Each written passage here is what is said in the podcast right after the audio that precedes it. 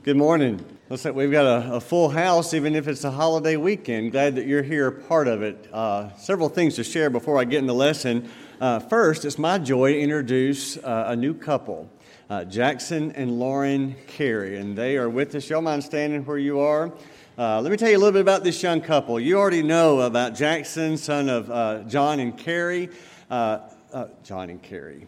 John and Amy.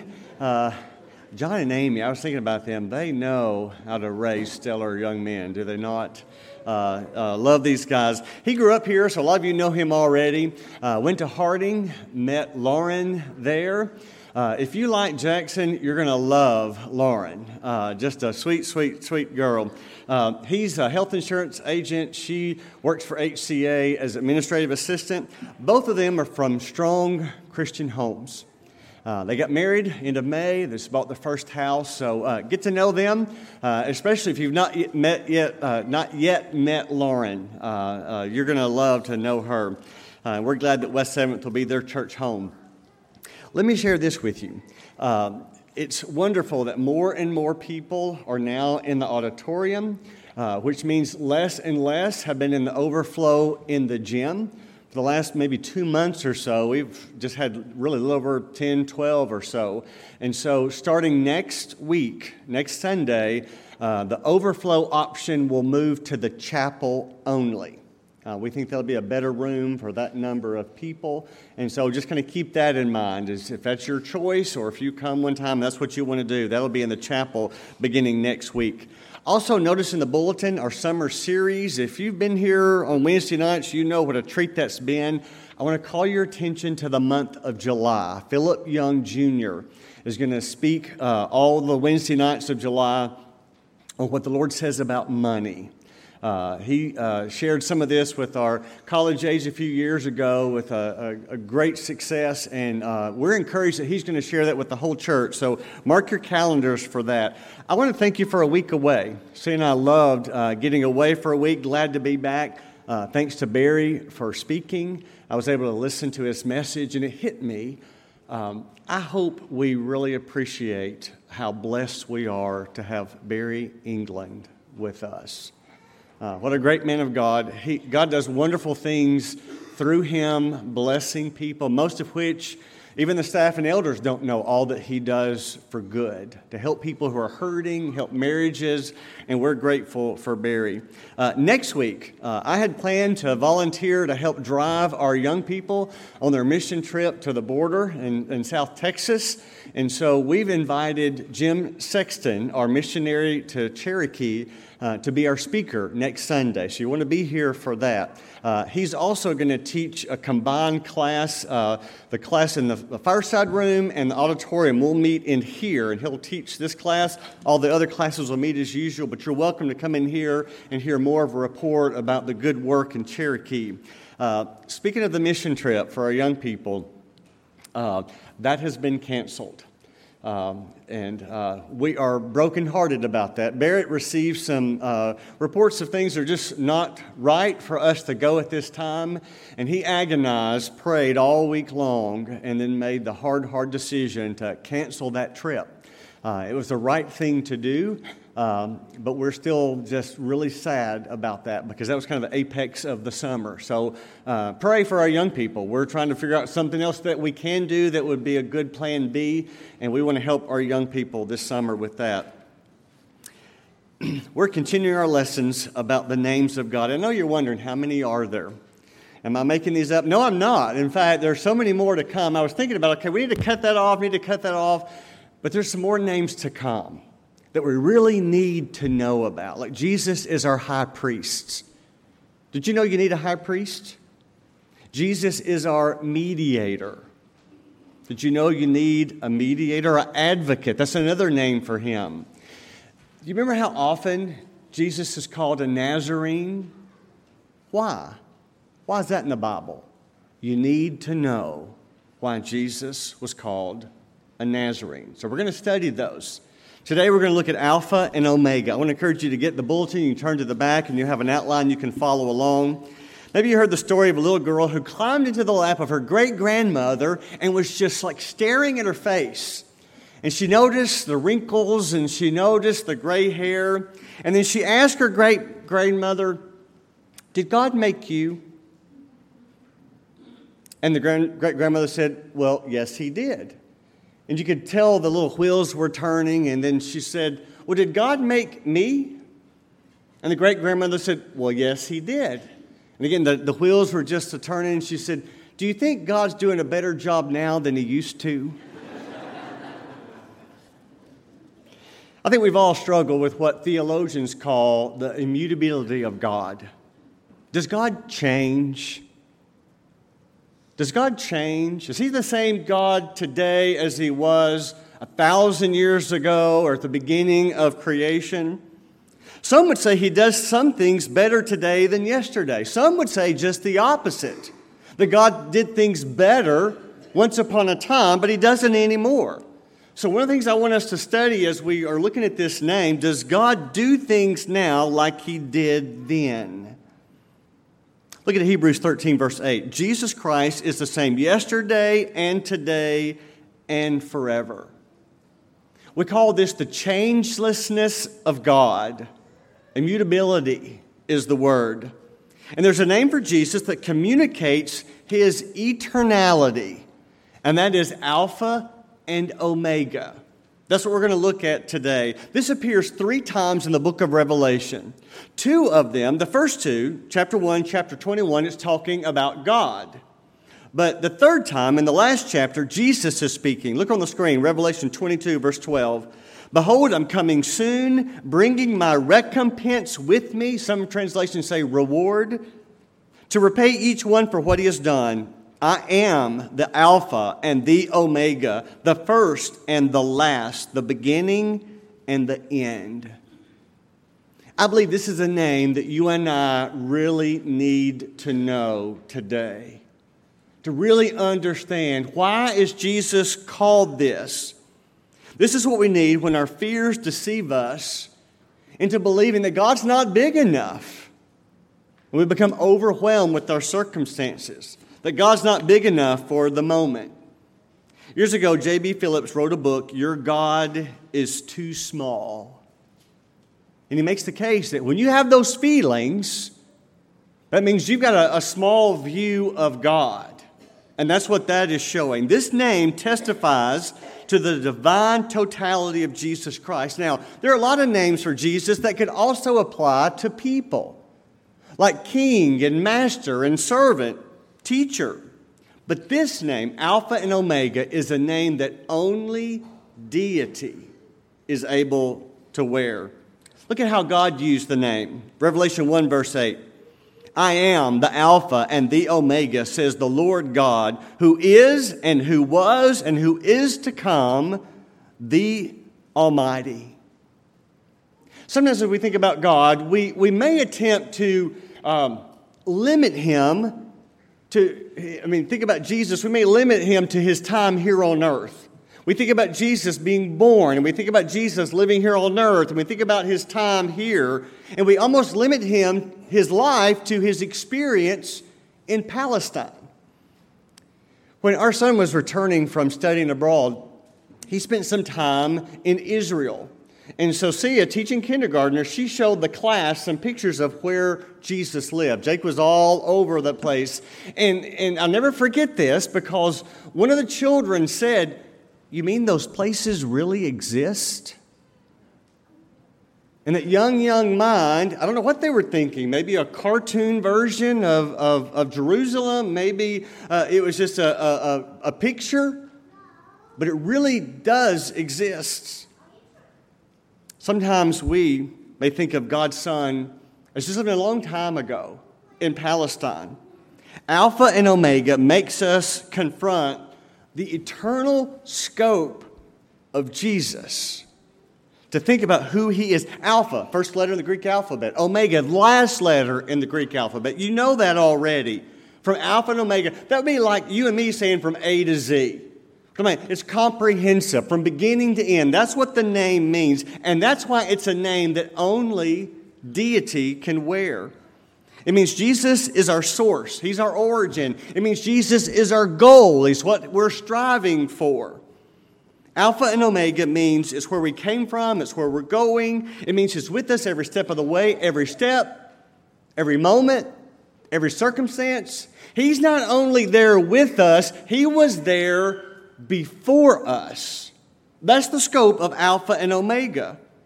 And because of that, He can speak with authority when He says, Our fears then are based on an illusion because we're looking in the wrong direction. We're looking at our circumstances. We're concentrating on those instead of looking or seeing and believing how truly big He is. One author says that these names are like parentheses Alpha and Omega. And everything in between is where we are. So the question is what can be bigger than the first and the last? John Huffman wrote a book, Who's in Charge Here? He tells the story of Robert Dick Wilson. Wilson was a well loved Bible professor at Princeton Seminary, late 1800s to the early 1900s, long time ago. One of his students was invited back to speak at chapel. So Dr. Wilson came in to hear him, sat down on the front. At the close, this old professor spoke to the former student. Here's what he said if you return to speak here, I will not come back to hear you preach. I only come once. I'm glad you are a big Godder. When my boys come back, I come to see if they are big Godders or little Godders, and then I know what their ministry will be. Well, the young man who had returned didn't quite understand what he meant by that, so Dr. Wilson explained further. Some men have a little God, he said, and they're always in trouble with him. He can't do miracles, he can't take care of the inspiration and the transmission of Scripture to us. He doesn't intervene on behalf of his people. They have a little God. And that's why I call them little Godders. And then there are those who have a great God. He speaks and it is done. He commands and it stands fast. He knows how to show himself strong on behalf of those who fear him. You have a great God, and He will bless your ministry. He paused, smiled, and said, God bless you, and then walked away. One of the reasons we meet here, and why we've missed meeting together, Joe did a great job of just walking us through those scriptures and all the different aspects of communion. That was good for us to think about and reflect all that goes on there. Well, here's another angle. For six days, you and I are surrounded by little Godders, people who pay lip service to the Almighty. And it does our hearts good to gather with others who have a big view of God. And we gather to remember that Jesus is above and beyond everything. Look at Romans 11 36.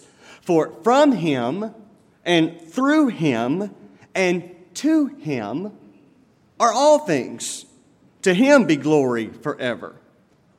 So I want us to understand this name in a very practical way. This is not just Greek, Alpha and Omega, just some, some religious talk. Understand he's before all things. He's in all things. He's after all things. He is the first. He is the last. He's the source. He's the goal. He's the confirmation that every single part of your life is in between these parentheses of Alpha and Omega. It's really significant. So I want to draw your attention, make four points or observations from the name. Here's the first Alpha and Omega magnifies his supremacy over all creation. Remember that. When you think of Alpha and Omega, when you think of Jesus, think about his supremacy over all creation. He's before everything and he is after everything will be. Now, this name Alpha and Omega, those are Greek terms, but they have their root in the Old Testament. For example, Isaiah 48, look at verse 12.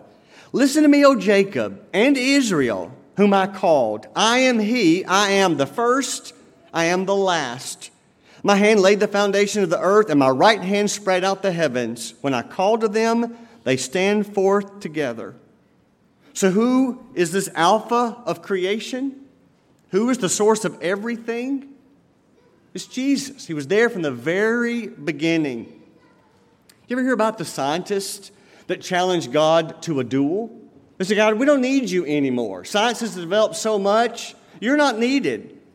So God challenged them and said, Do you think you can create life? They said, Yeah, I think we can. God said, You're wrong. Do your best.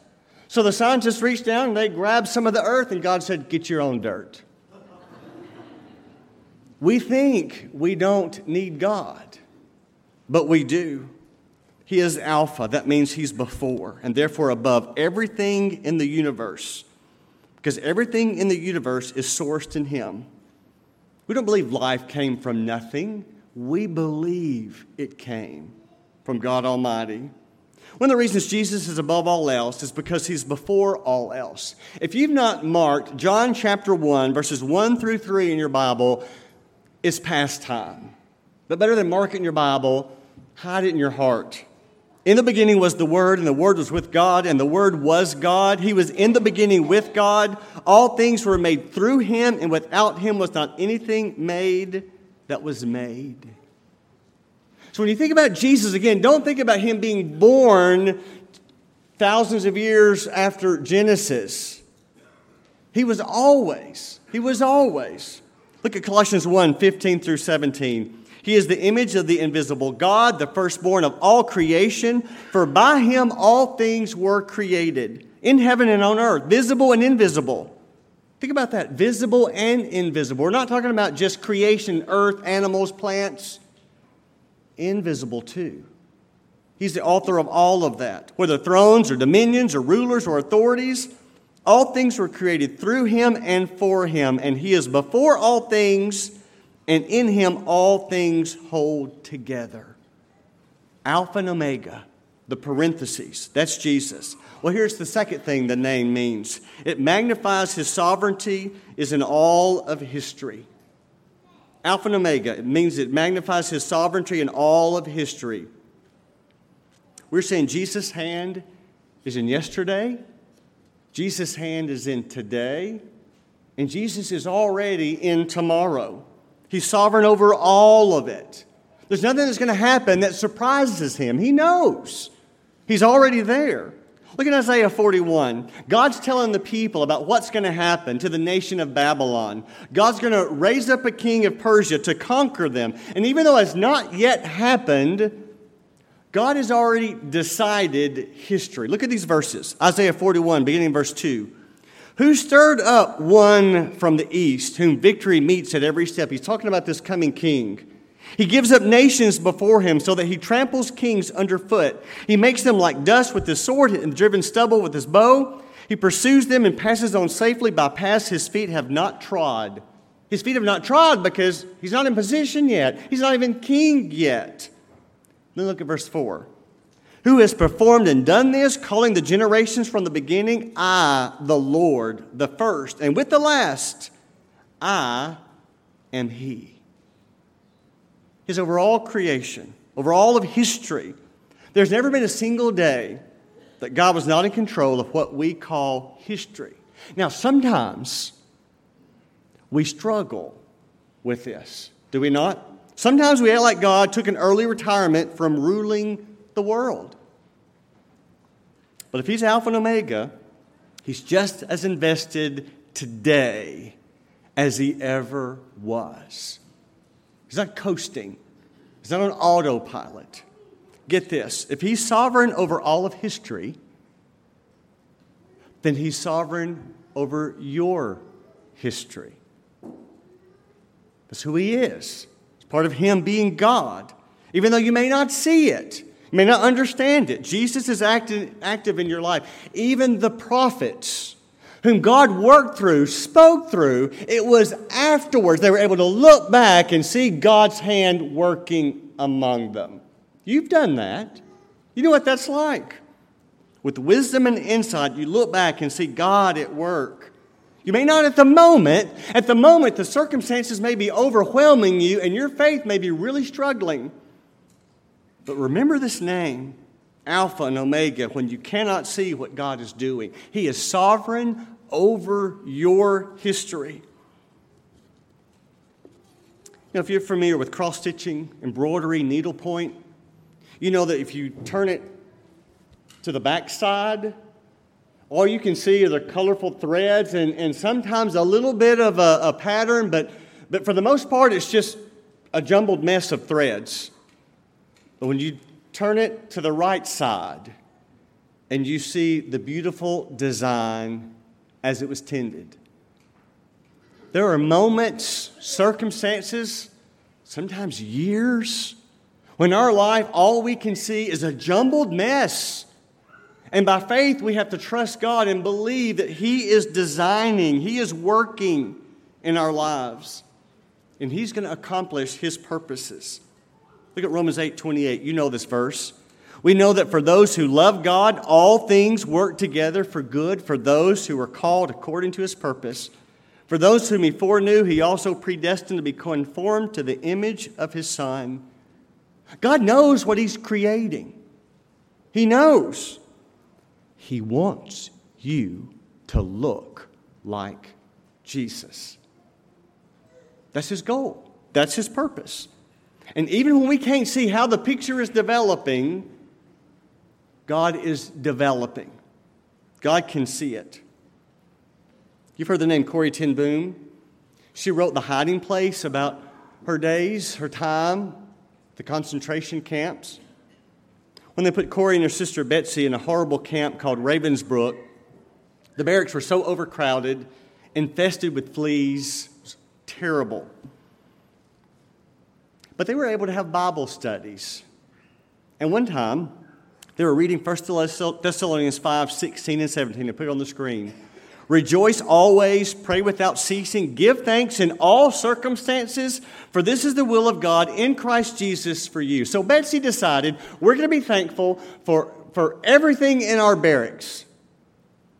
And Corrie said, No, can't do it, especially the fleas. She said, I will not thank God for the fleas. If you've ever had a flea problem, you get it. You, know, you can't get rid of them fast enough. They're, they're awful. But Betsy insisted be thankful in all circumstances. And it was later they wondered why? Why were they able to have a Bible study in the concentration camps? Because the guards didn't want to go in where there were fleas. Be thankful in all circumstances. When we have a crisis, we can look back and we see Jesus was right there in the middle of it, holding our hand, arms around our shoulder, allowing us to be in his lap. He's with us at all times. And we need to realize that when we're in that issue, in that moment, in that struggle, in that trial, he was there first. That's Alpha and Omega. Third, this name magnifies his sufficiency in all things. You know, there's nothing you and I possess that is complete. There's not. We don't exist. I do not have all wisdom. Surprise. I don't. I do not have all knowledge. I do not have all patience. I do. You don't either. None of us do. Now, we may have more and more, perhaps, but none of us have it completely. But there's nothing incomplete or lacking about Jesus. You ever thought about that? He's perfect in that way. Look at Colossians 1:19. For God was pleased to have all his fullness dwell in Jesus. That's who he is. It's like perfection. If you study the book of Colossians, you know that's kind of the, the theme of the book, of the letter. It's about Jesus being supreme. He's the best, He's the top. So much so that in four chapters, the word all appears 20, I think it was 23 times. All. That's Jesus. Look at Colossians 2 9 and 10. For in Christ all the fullness of the deity lives in bodily form and you've been given fullness in Christ, who's the head over every power and authority. Look at what we just read. Think about this. When you came to Jesus to be your Savior, you become the branch that's connected to the vine. Remember him talking about that? The Gospel of John records that. You then have access to the fullness of Christ. Now, that doesn't mean that you get everything you want. That's not what he's saying here. It does mean you have everything you need to continue to grow to be more and more like Jesus. God will give you that. That's his promise. And he loves to do that. Look at 2 Peter 1, verse 3. His divine power has granted to us all things that pertain to life and godliness through the knowledge of him who called us to his own glory and excellence. Like the little girl who heard the story about God's unlimited power and ability, she crawled up to her dad and said, Daddy, how big is God? And he wisely said, He's always bigger than you think.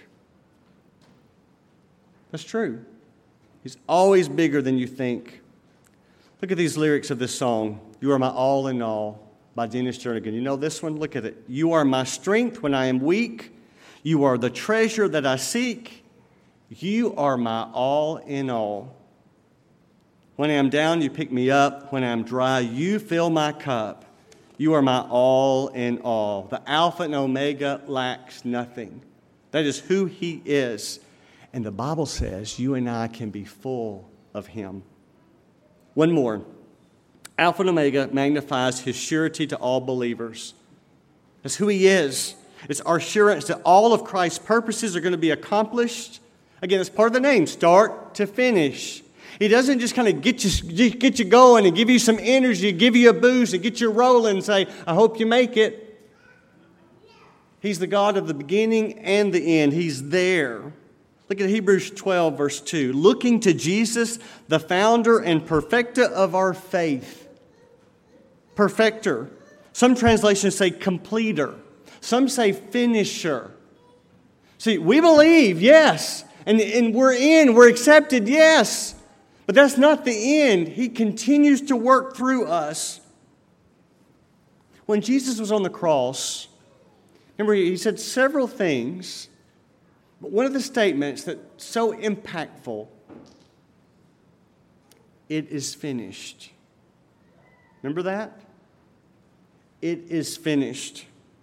He accomplished the ultimate sacrifice. He made the pronouncement done, finished, accomplished. What he came to do, it is finished. So you and I don't have to worry about that. It is finished. Was it enough? Did he do enough to save you? Was his death enough? Was his perfect life enough? He also said, Behold, I'm coming soon. Remember that? Behold, I'm coming soon. And when he does, he will accomplish everything that he promised, especially the last chapter of the Bible, what it predicts. And when God created the earth, you remember, Actually, it says, let us. That's the Jesus is in there too. So all of the Godhead are there at the beginning. And you remember how he pronounced everything is good.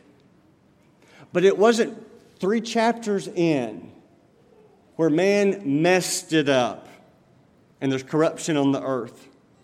So at the beginning, it's good. And at the end, it says there will be a new heaven and a new earth. At the first of the Bible, Satan enters the earth, the world. At the end of the Bible, Satan's cast out forever. At the first, death entered with sin. At the end of the Bible, death is destroyed. At the first, man lost paradise, that sweet communion with God where he walked with them in the garden. And at the end of the Bible, man enters paradise again for eternity. The Lord Jesus is going to start, um, going to finish everything he started. And if you're a child of God, that includes you. He's going to finish everything he started. He started something in you, and he's going to finish it. He's going to complete it. He's going to accomplish his purposes for you. Look at Philippians 1 6. I am sure of this, Paul wrote, that he who began a good work in you will bring it to completion at the day of Jesus Christ. If you were to go to Greece today, and walk past a jewelry store or go in a jewelry store, you would probably see a Greek word, arrabon, A R R A B O N, arrabon. It means engagement rings. That's where you'd go to get an engagement ring. Let me show you where Arrabon appears in our Bibles. Ephesians chapter 1, verse 13 and 14.